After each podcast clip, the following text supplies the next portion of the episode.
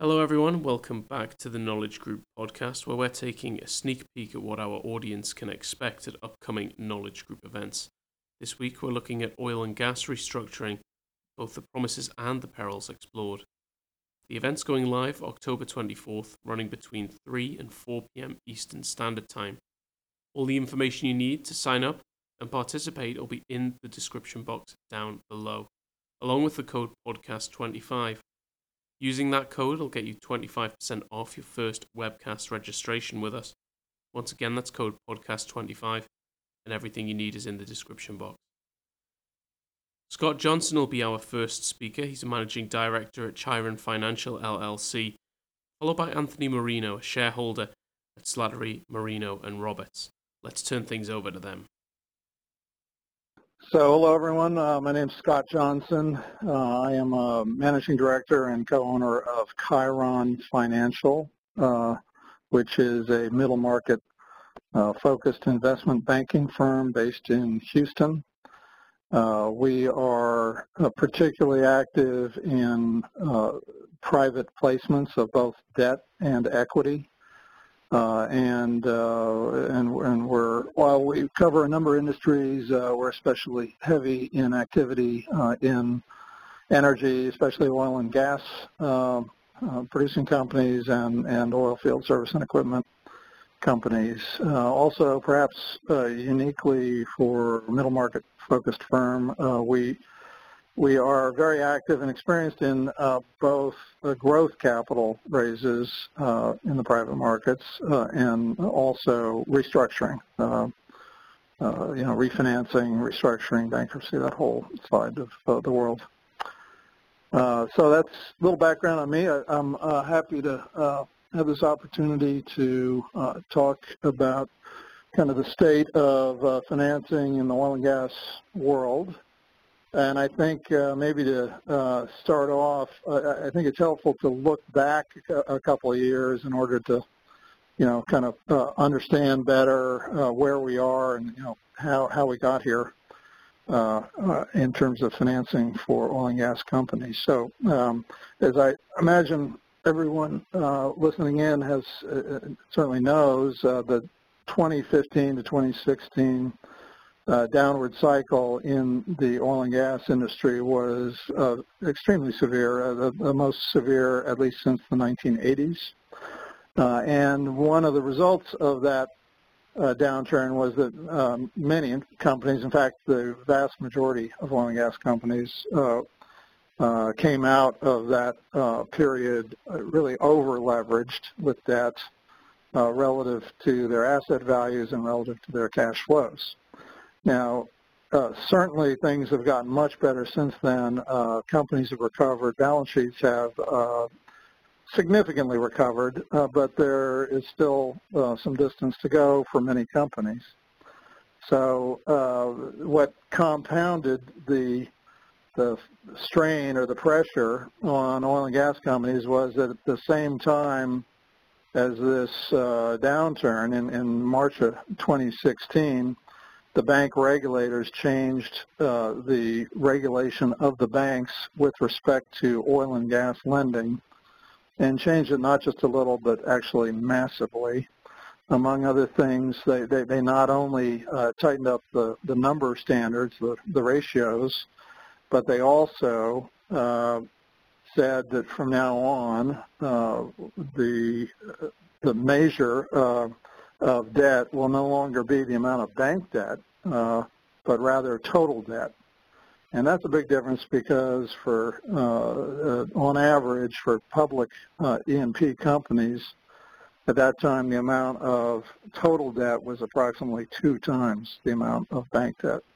So a, a big change in the regulation. So the result of all that, or that change, was that in the middle of this severe downturn, um, there was this additional pressure from the really on the banks and from the banks uh, because uh, the new standards resulted in uh, a, a, a, uh, situation where the vast majority of public company uh, bank debt, uh, E&P company bank debt, was considered by the regulators to be what they call substandard or worse, often by not only one measure but two or three of the measures that they uh, put forward. So um, specifically, the numbers that we're able to evaluate are those that were put out by the OCC. That's the Office of the Comptroller of the Currency. And that's because the, that was the only one of the several uh, regulators of banks which actually put down on paper very specific numerical standards. The others tend to follow the OCC um, in what they do, although not not uh, explicitly, but they, they go in essentially the same direction. But those are the only numbers we can look at, so those are the ones that we have evaluated and applied to public company balance sheets and cash flows to try to assess how big a problem. So, and the uh, the the result of all that, which we, we first uh, did an analysis uh, of those numbers a couple of years ago, and at that time uh, there was over $76 billion of uh, public company E&P, company uh, bank debt that appeared to be substandard uh, or worse, uh, which is just a, a, very large number, and and the vast majority, something like 85% of the public companies appeared to be in that situation, so very widespread. We've updated the numbers uh, since then, and, and they have come down substantially. We're just kind of fine-tuning our latest version, and I'll share some of that on the, the uh, actual call.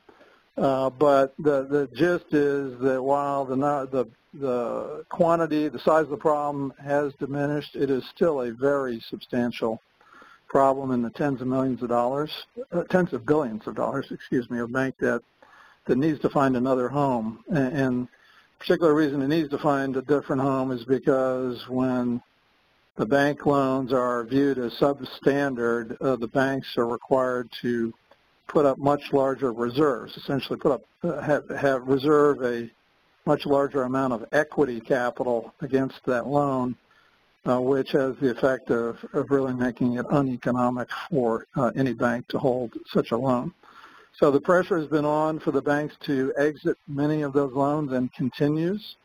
Um, significant progress has been made on that score, but there's still quite a ways to go.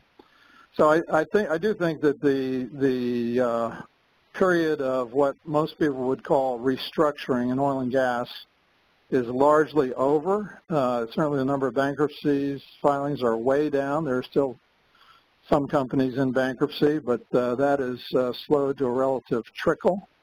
Uh, and so I wouldn't call most of these situations uh, restructurings precisely, but there is still a need to refinance uh, the uh, away from the banks to replace bank debt for a very large number of companies to replace that bank debt with something else and uh, the leading candidate today, I think, is non-bank private debt markets. Um, the public markets are not particularly cooperative right now. Uh, fortunately, the uh, non-bank private debt uh, markets, especially private credit funds, or funds that are primarily oriented toward lending as opposed to equity investments, that, that market has expanded dramatically uh, in the last several years from what it was, and there are uh, many alternatives, and uh, uh, fortunately those alternatives give uh, uh, oil and gas companies uh, more choices than in the past, ranging from